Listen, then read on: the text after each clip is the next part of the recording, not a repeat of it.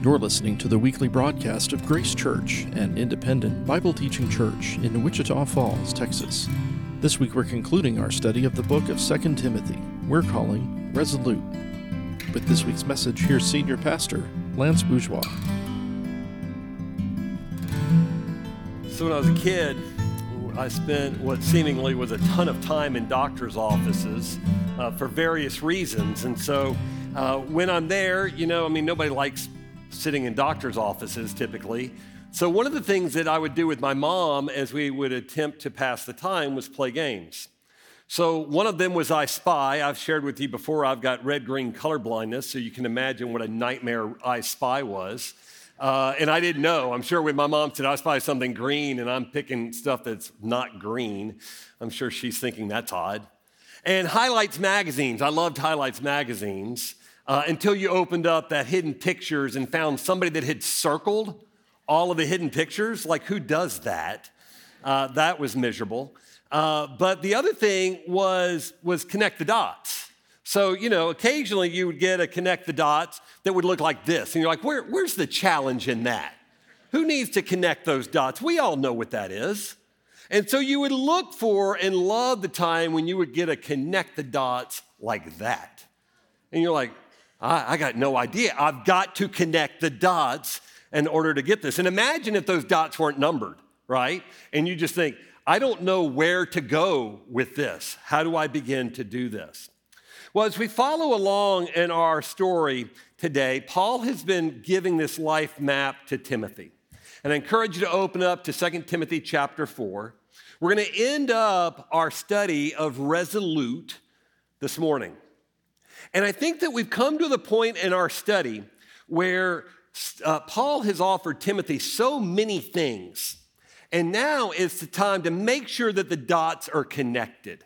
Because there are the possibilities that you could just say, Timothy, I'm sure that you have figured this out. You have been following with me. So you may not need me to connect the dots. But when something is really, really important, I don't think we leave it to risk. I think we connect the dots intentionally just to make sure that they're done. I think that when we get to our part of the study today, he's got two dots really that he wants to connect. I think he's going to say, Timothy, in light of all that I've said, you're going to finish well. That's really, really significant. And then the second is take note. There's several things that he's going to call attention to today in this passage that he wants us to take note of. So, 2 Timothy chapter 4. Now, mind you, this is an epistle that is written to Timothy, a real person, Paul, writing to a real Timothy. But as this gets recorded for us in Scripture, the Lord certainly wants us to understand this and apply this because there are applications for it in our life as well. So we're going to begin picking up right where we left off last week, which is 2 Timothy chapter 4, starting in verse 5. As for you, now let's stop one second, because if you were here last week, you followed this line of thinking the world is changing. He's already talked about that. Matter of fact, if you look up just a verse or two, he said, What's going on in this world is people are going to turn away to find teachers that will teach them that they want to hear. Very little conviction, very little confirmation, confirming what the world is doing. That's how the world is going. If they don't like if the world doesn't like what they hear you saying, they're going to go find somebody who will say what they want to hear because they don't want conviction, they want confirmation that what they're doing is right. So when he says, verse 5, as for you, Timothy, the world's going to go in that direction. That's not the pathway for you. Verse 5, as for you, Timothy, always be sober minded, endure suffering, do the work of an evangelist, fulfill your ministry. For I am already being poured out as a drink offering, and the time of my departure has come. I have fought the good fight. I have finished the race. I have kept the faith. Henceforth, there's laid up for me the crown of righteousness, which the Lord, the righteous judge, will award to me on that day, not only to me, but also to all who have loved his appearing. As for you, Timothy, the world is going to go wheels off, they're going to go in that direction. But Timothy, you're going to be different. You are going to be different. You're going to keep your head about you. You're going to keep this sobriety in the way that you live. You're going to be wide awake And you're not going to put your spiritual life on cruise control. There's no cruise control in the spiritual life. It's a lot more like a car with a bad front end alignment, right? You take your hand off the steering wheel and the car begins to go off into the ditch. No, this isn't a time to let go of the steering wheel, Timothy. You need to grab hold of that steering wheel and hold on tight. Sober minded, endure suffering. It's going to get tougher. It's not going to get easier. It's going to get tougher. So you need to have your wits about you with what's going on.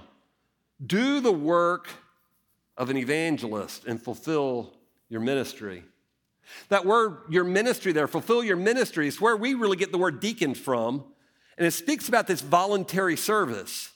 The idea that there's this voluntary service. The Lord is inviting you in to join him in the work that he's doing. And he's saying, Timothy, come on. You keep stepping into what the Lord's called you to. He doesn't make you do it, but it is an invitation for you to join him in his work. So go and do the work of an evangelist.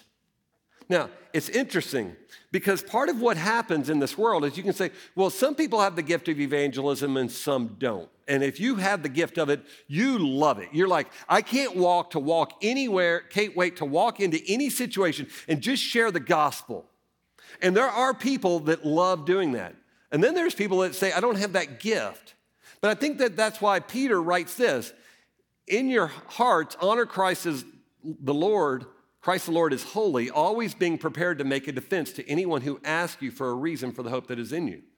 Is that we live in this reality, is whether you've got the gift of evangelism or not, there is this ministry that the Lord is calling you to, that you and I would join Him. And somehow it's just the fact that we live our lives. As we do it in our home, maybe it's with our parents, our siblings, our children, maybe it's where we go to work, maybe it's where the stores we patron. But the idea that when life hits us in the face, endure hardship, and it will hit us in the face, that we respond differently. We don't get angry, we don't lash out, we just keep being the man or woman God calls us to be. And when that happens, guess what the world does? The world takes note. They look at you and say, Hey, I couldn't help but notice. When somebody was harsh to you, you didn't respond to them harshly. Why is that? And I think that's what Peter's talking about here is that we're always being prepared to make a defense to anyone who asks for you, asks you for the reason for the hope that you have. Hey, you're different. What are you, what is it about you? And then men and women, we have a chance to answer the gospel. Harshly? Well, no. Peter goes on to say this. You do it with gentleness and respect. We do it in the way that we move into people's lives and we care for them. It's the same idea that we looked at a couple of weeks ago when it said, How do we engage the world? We engage the world, and it, the word was kindness. And it's the same word that Paul uses to the Thessalonians when he says, I want you to care for people with a kindness that resembles a nursing mother. That's how we engage the world. And will the world always celebrate us when we do that? Well, no. We have a good conscience so that when you are slandered, not if, that when you are slandered, which is an amazing capacity, we're going to be kind to the world. We're going to nurture the world. We're going to give them answers when they come to us and say, Hey, we notice you respond differently when hard things hit. What is it about you? And when we answer that, the world's gonna slander us. So, what do we do? We hit back? No. Those who revile your good behavior in Christ may be put to shame. Here's the thing, men and women we keep being who God calls us to be, regardless of the world that we live in. God's got a calling on my life and in your life. Do the work of the evangelist. Keep being ready to share the gospel. Wherever God sends you, you keep being ready. So when somebody says, Hey, what is it about you? You can answer the question. How? With gentleness and respect, because we're never called to act any differently toward this world. Gentleness and respect. The battle's not ours, there's something else that's going on. Timothy, you keep being you. It's going to get harder. And here's the reality that he knows, and we're going to see an example of this later on in the passage. But what Paul knows for Timothy is true is this it only takes one moment to start well, but it takes the rest of your life to finish well. And there's no guarantees, Timothy, that you're going to finish well. So this is how you finish well You keep enduring hardship. You enjoy so, suffering, excuse me, you endure suffering. You be sober minded. You keep being the man God calls you to be. And so he looks forward. But now he connects another dot looking backwards. I'm already being poured out as a drink offering. The time of my departure has come. I fought the good fight. I finished the race. I've kept the faith. Timothy, my time is growing short. I'm going to die soon. And Timothy, we've had this relationship where we've been able to care for one another. You've got questions. You can contact me. You can reach out to me, and I'm able to walk with you in it. But those days are coming to an end. This is at the end of his life. This is considered, some people consider it to be the last epistle that he wrote. So it's coming to an end. And he says, Look, I'm being poured out like a drink offering. He's going back to the Old Testament sacrificial system. You can read more about that in Numbers 28. He carries that same forward, that same idea forward in Romans chapter 12 when he says, present yourself as a living sacrifice. The idea that I've poured out my life. We've been talking about being resolute. That's what we've called this series. And catch the verbiage that he says here when he says, Here's the deal I have fought the good fight, I have finished the race. You don't get to say those things if you have not been intentional. Has he been intentional? Well, in the first letter to the epistle, he tells Timothy, Hey, fight the good fight of faith. Fight it. It takes a battle, it takes intentionality, it takes training, it takes an ongoing intentional commitment. Go fight the good fight of faith. Well, here's, here's Paul saying, I have fought the good fight. I want you to keep fighting it. I'm looking back on my life and I can tell you I have fought the good fight. What fight? Take hold of the eternal life to which you were called and about which you were made the good confessions in the presence of many witnesses. Fight the good fight, Timothy. He's looking back and saying, I've stayed in it. And if any of us are saying, is it possible to finish well? I mean, if it only takes a moment to start well, but it takes a lifetime to finish well, is it possible to finish well? Paul says, yes, it's possible. Matter of fact, I have fought the good fight. And what about the race? Well, Acts chapter 20, he uses that same idea. I do not account my life of any value nor as precious to myself, if only I may finish my course. I am in the race. I want to finish the race. Everything in my life is about finishing that race. What race? The ministry that I received from the Lord Jesus to testify to the gospel of the grace of God. That's it. That's what I'm after. And so when he tells us right here in verse 7, I have fought the good fight. I'm at the end of my fight. I've stayed in the fight. I have finished the race. You know, I read this and I think, that's true for every one of us in this room, every person who is watching today. The race that you're in, the fight that you're in, may not be the same as somebody else's.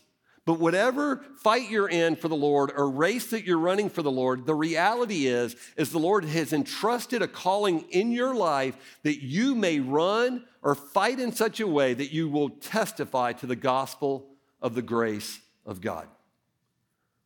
Paul says, Hey, I'm doing it. Timothy, if you question, can anybody endure hardship and remain faithful in these last days? Is it even possible? I think Paul says, Yeah, it's possible. I'm doing it. I'm doing it. And I've stayed in it at all times. So he said, I've kept the faith. And so now all of a sudden, what we see is this reality that says, uh, you know what? So from this point forward, laid up for me the crown of righteousness. The idea, the picture is this is of the athletic games where you uh, step atop the, the winner stand and this laurel wreath is placed on your head. And he said, Here's the reality there is this reward that is coming from the Lord, the righteous judge, and he's going to award it to me. But not just me, everybody else who is looking forward to that day everyone else. That is true for Timothy, it's true for everybody who is listening to this message. There is a deep reality that there is an end to the struggles of this world. And it's easy for us to get bogged down and say, it's never going to end. It's never going to end. And Paul says, you know what? It is going to end. And when that happens, there is a crown of righteousness that the Lord is awaiting to put on your head. And oh my goodness. I think that's why when Paul writes to Titus, he says, and these are some of the same things that he said to Timothy, training us to renounce ungodliness and worldly passions. That is, that's in chapter three of Second Timothy, But then all of a sudden it turns to this that we would live lives that are self controlled, upright, and godly lives in this present age that we're in. It is possible, men and women, for us to live lives that are self controlled, upright, and godly. That is our calling. Waiting for the, and catch this, waiting our blessed hope. See, when we use the word hope, we can say things like, I hope it rains this week. I hope the weather's nice this week. We speak about something of uncertainty when we use the word hope. We would like for this to happen. When scripture uses the word hope, it doesn't mean uncertainty at all. It is an assurance of that which is to come. It just hasn't happened yet. So, what's this blessed hope? That you can look at and you can define different ways. It's the blessed, it's the blissful, it's the happy hope of what? The appearing of the glory of our great God and Savior Jesus Christ. You want to talk about a moment in time? There is a moment in time that is coming, church, where the clouds are going to roll back and we're going to see our Lord. And whatever endurance we've had, whatever faithfulness we've been able to have, is there's going to be this moment in time we're going to see Him. And I promise you, you and I will say it was all worth it. And we can say it's really hard now. And I can say, look ahead. There's this blessed hope that is coming for the church. When one day he will meet us, he will bring us home, and all will be made right in the world. And what a day! that's going to be. And it could happen before we walk off this campus today. It could be tonight. It could be tomorrow morning. But we live in the assurance that there is this reality of this blessed hope. When we're going to see the Lord Jesus Christ, we endure now. We do not endure forever. We will go home and we will meet our Savior and we will have that crown of righteousness placed on us. I think that's why when Spurgeon said this, this life, we have suffered bereavement after bereavement, but we are going to the land of the immortal where graves are unknown things. What a day that is going to be. We're not there yet, but that's where we're headed.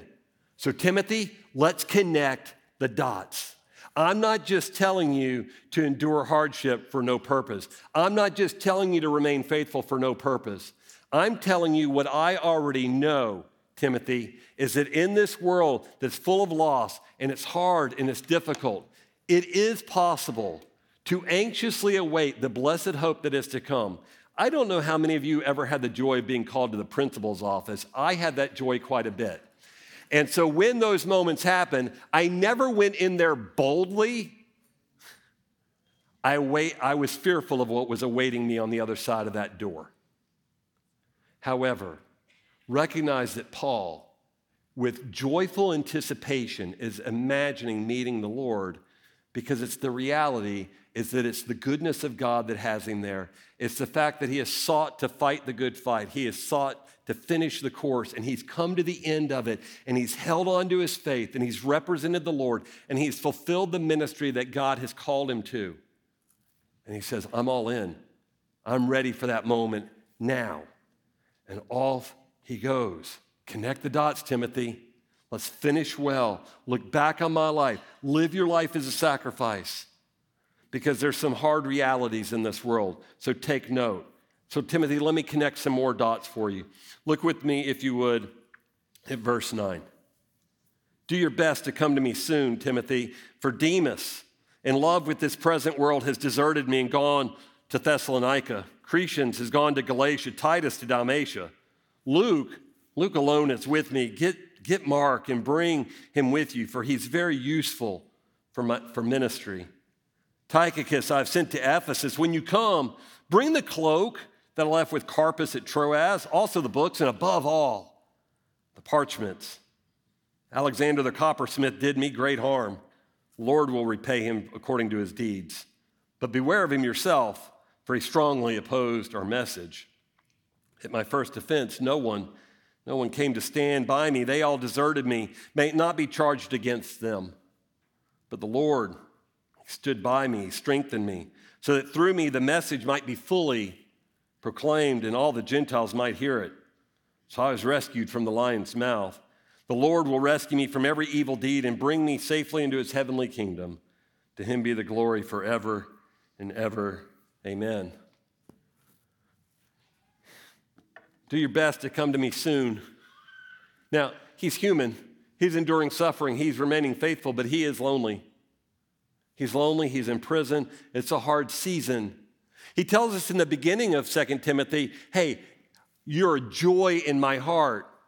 But that relationship that Paul had with Timothy was, was longstanding. I mean, we see where he describes him to the church in Philippi. For I have no church of Philippi, I have no one else like him, Timothy, who will be genuinely concerned for your welfare. So many people, they have mixed motives, they have mixed agendas. Not Timothy, not Timothy. He is genuinely concerned about you.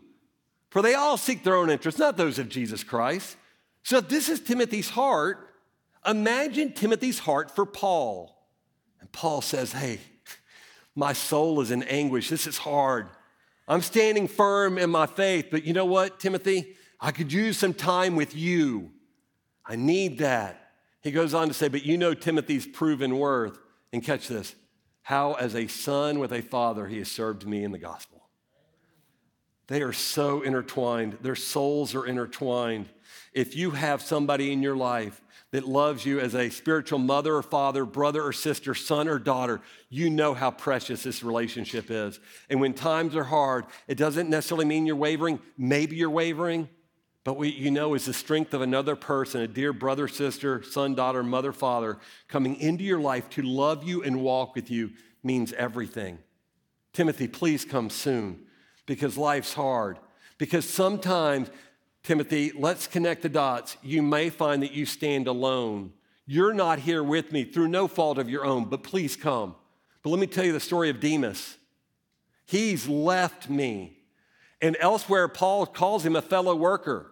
At one point, Demas was a fellow worker with Paul, but he didn't remain faithful. Why? We don't know. Maybe the hardship got too much. Maybe the faithfulness went by the wayside and he couldn't stick it out. Maybe life just got too hard. Maybe he found out that, as using the analogy from a few weeks ago, maybe the idea of being on the battleship, and we talked about a battleship being a force for good in the world, and I've said, let's talk about the church being a force for the gospel in the world. Maybe he decided, you know what? I'm tired of the battleship. Give me the cruise ship. Give me the little chase lounge with the umbrella and somebody serving me food and drink. Give me the cruise ship. And Demas, peace out. I just don't want it anymore. I don't want it. I had a good run. I'm out. Let me tell you, there's a warning sign for every one of us. Again, it only takes a moment to start well, but it takes the rest of your life to finish well. Demas is a casualty in that. And I will tell you that when the applause of this world begins to rival or grow louder than the applause of heaven, we will find ourselves in trouble every time. And Demas is a case in point. So know this Crescens and Titus, they were with me, but I'm standing alone. Nothing bad about them. We don't even know anything else about Crescens. But both moved on to faithfully serve the Lord in different locales. It's not that they abandoned him, the Lord moved him on, and he just feels the loneliness of it. That's okay. God moves people that we love on because he's got other missions for them to go fulfill. And here's an example of two. But don't ever forget the people who stand with you, like Luke. Luke, the beloved physician, Paul calls him, the beloved physician, a frequent travel companion, imprisoned together during Paul's first Roman imprisonment. He wrote the Gospel of Luke, he writes the book of Acts. Luke. Luke's my buddy. I love Luke. I love Luke. He's a frequent travel companion. He was with me. We were like, like hearted in this. John Mark. Now, here we just have him being called Mark. We know that he's John Mark. And John Mark had been on a missionary journey with Paul, and he's Barnabas' cousin, and Barnabas is the one who was the encourager. We know that about him. But there's a story. If we're going to understand how significant it is that Paul says, Get Mark and bring him with you, for he's very useful to me for my ministry, we've got to understand there's a little bit of history here. Acts chapter 15 tells us a story. After some days, Paul said to Barnabas, Let us return and visit the brothers in every city where we proclaim the word of the Lord and see how they are. So here we go. We got Paul and we have Barnabas. And Paul says, Hey, Barnabas, let's do another trip and go around to all the churches we started and let's just check in on them. How are they doing? Are they staying faithful? How we can encourage them? And then we get this Barnabas wanted to take with them John called Mark, this one we just read about. But Paul thought best not to take with them one who had withdrawn from them from Pamphylia, okay? So Paul says, Hey, Barnabas, let's go on a missionary journey and check in with all those churches. Barnabas says, Hey, good idea, we should do that. I'm gonna go get John Mark, my cousin. And Paul says, uh, I don't think so. Because what we now know is that John Mark on that missionary journey at some time went, Peace out, this is too hard, I'm backing out of this, and he goes home. So Paul says, uh, I don't think so. I don't think we want to bring him along. And not gone with them to that work. And there arose a sharp disagreement so that they separated from each other. We're going to go, great idea, let's bring John Mark no, we're not bringing him. He's a flunky. He quit. He didn't fulfill what he was signed to do. Yes, we're going to bring him. No, we're not going to bring him. Yes, we're going to bring him. No, we're not going to bring him. But it was sharper than that. Barnabas took Mark. So, what Barnabas says, you know what, Paul? Fine. I'm going to take John Mark and we're going to go in this direction. And they sailed away to Cyprus. And Paul says, well, fine, you do that. I'm going to grab Silas and we're going to go the other way. Now, I want you to think with me about how significant this is. I would ask you to consider in your life. Paul was right to say, We've got an important mission, we need to move forward. Barnabas was right to say, No failure is ever final. We're not going to let John Mark live out his days in failure. He was the one that said, I'm going to go after him and we're going to rehabilitate him because the Lord's not done with him yet. If you're John Mark, aren't you glad that there's a Barnabas who comes into your life and says, I'm not going to let you live in your shame and your failure? Now, I would ask you to consider where you are. Are you on mission like Paul? Are you on Barnabas on mission, but you see somebody that's been left out in the cold and they're hurting and they're struggling and they feel the shame of their failure? Because if you're Barnabas, go get them. And if you're the person that's John Mark that has felt the guilt and the shame of your failure, and you said, you know what, this is just who I am, I'm gonna live in the identity of my shame, allow the Barnabases to come into your life and bring you back into the fold. Everybody is better off for this because that same person is who we get down here. Get Mark and bring him with you, for he's very useful for me. At some point, Barnabas's rehabilitation of John Mark yields such fruit that John Mark and Paul reconcile, and all of a sudden we've got Paul saying, Hey, I need more John Mark in my life.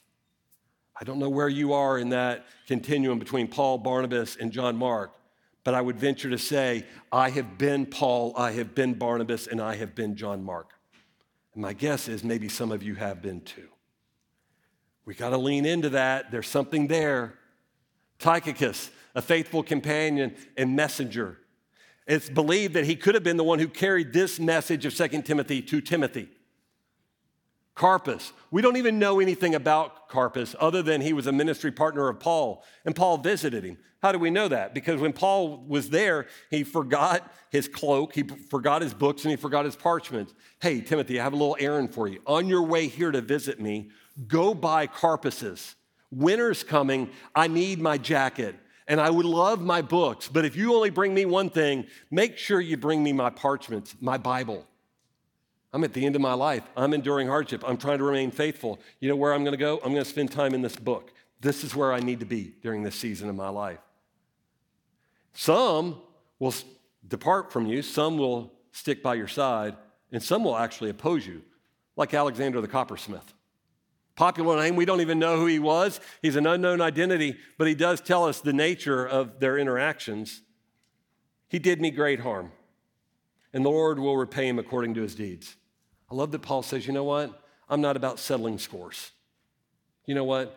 Lord has me on a mission, and I'm going to keep going. I'm going to endure hardship. It doesn't surprise me that I endure hardship. Alexander the coppersmith was a harsh guy. He was oppositional to me. So, Timothy, be careful. Be careful.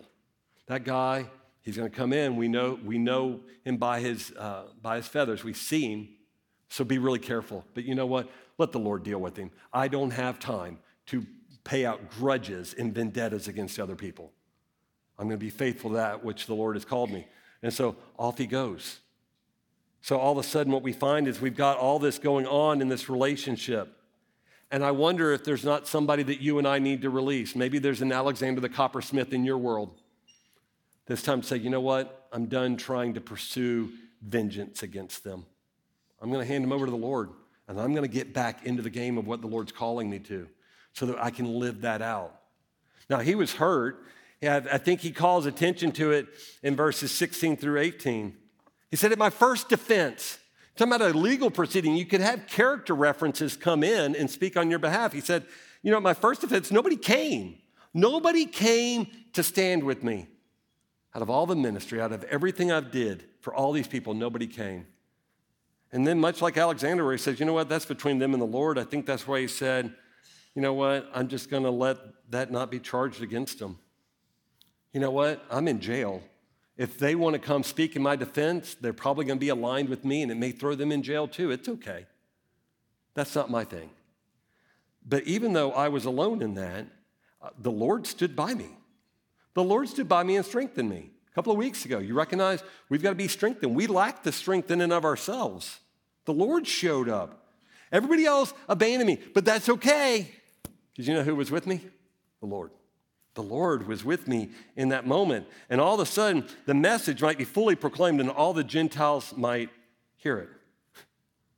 You know what? Because you can chain Paul, but you can't chain the gospel. And that's still playing itself out. So I was rescued from the lion's mouth, which is interesting. We don't really know what that's talking about. Is it literal? Did he get put in the Colosseum with wild animals? Maybe. Is it an allusion back to Daniel in the lion's den? Maybe. Is it a metaphor for Nero and what was going on at the time? Maybe. But know this verse 18 He rescued me from the lion's mouth, proverbially or literally. The Lord will rescue me from every evil deed and bring me safely into his heavenly kingdom. Every evil deed. I think he knew martyrdom was coming. And the evil of martyrdom doesn't mean that God lost control. No, God's still going to deliver him, and he's going to deliver him straight from that moment up into his presence. And bereavement after bereavement is over, and we're gone from the days of graves. All of a sudden, all's been made right. And to that God, the glory be forever and ever. Amen. And then we get his final words 19 Greet Prisca and Aquila in the household of Onesiphorus. Erastus remained at Corinth. I left Trophimus, who was ill at Miletus. Do your best to come before winter. Eubulus sends greetings to you, as do Pudens, Linus, and Claudia, and all the brothers. These people that he loved. Prisca, short for Priscilla, and Aquila, they were loyal friends a Jewish couple who were expelled from Rome. They met Paul there, and then they set sail with him to Syria, and then they remained in Ephesus. That's their story, what we know about it. The household of Onesiphorus. Onesiphorus, originally, when Paul's in jail, he goes at his own risk to go spend time and befriend Paul while he's in jail. Well, the whole family rallied around that, and they courageously stood with Paul in both Rome and in Ephesus. Erastus was a Christian civil servant. He was a director of public works in Corinth, and he used his wealth and his influence to serve the Lord. Using his wealth and his influence to say, Lord, what's the ministry you have for me? It wasn't just preaching ministry. You're called to have a ministry, your voluntary service. He said, You know what? God put me in this position. I'll be used for his good in this position. I think he was living out Jeremiah 29. Seek the welfare of the city where I've sent you into exile. Pray to the Lord on its, the city's behalf for in its welfare you will find your welfare. Go be a part of that community and live out your days there. I think he, Erastus was doing that. Trophimus was a faithful Gentile friend who stood alongside Paul for years. Eubulus, Pudens, and Claudia, we don't know anything about them. Paul valued them. That's enough. The Lord saw their faithful faithfulness. That's enough. We don't know anything about them. And then there's Linus that based on two historians, Eusebius and Irenaeus, that Linus became the first bishop of Rome after the deaths of Peter and Paul. Those are the people he ran with, some of which go down in, in a lot of names, and we know a lot about them, some of them not so much. Resolute. Will we be resolute? Jonathan Edwards, considered to be one of the foremost thinkers that America's ever produced, wrote a list of resolutions, and he said he was going to read over those once a week just so he could stay on target. This was the preamble to his 70 resolutions. That being sensible that I'm unable to do anything without God's help, I do humbly entreat him by his grace to enable me to keep these resolutions so far as they are agreeable to his will for Christ's sake. I believe that the Lord can help me do this, and if these aren't agreeable, then he will make that known. Here's the 52nd of those 70. I frequently hear persons in old age say how they would live if they were to live their lives over again. Everybody with us? Resolved that I will live just so I can think I shall wish I had done, supposing I lived in old age. Is that I will find myself saying, is that when I'm at the end of my life and I look back, that I'll say, I wish I'd lived this way. So let me today think about what that would be and let me live every day from now until then the way I shall wish I had done looking back. You hear the resolution? The resolve for what he was after? I think he's trying, I think Paul's trying to connect a lot of dots for us. So let me attempt to offer you some things because he clearly connected dots for Timothy, and the question is, did he connect any dots for us? So we're just going to bounce back through what we've studied in 2 Peter. Do you need to connect the dot that God gave you a spirit of power, love, and self control, not a, a, spirit of timidity? He gave you a spirit of power, love, and self control for this life. Maybe you needed to connect the dot that you can overcome the shame of the gospel. You mean that I'm inadequate? You mean that I need a savior? You mean that I'm separated from God, that I might glory in the beauty of the gospel? Maybe you needed to hear that. Maybe you needed to connect that dot. Or maybe you need to connect the dot to endure hardship. The idea that this life is not a cruise ship for us. Maybe you need to connect that dot. You know what? This life's hard. And sometimes we can be surprised by it. We don't have to be surprised by it. But connect the dot that even when it's hard, we remain faithful. We don't go pursue something hedonistic to just say, you know what, I need a salve, I need to feel better today. No, we keep honoring the Lord in what we do. I feel like the last, these last days are getting harder.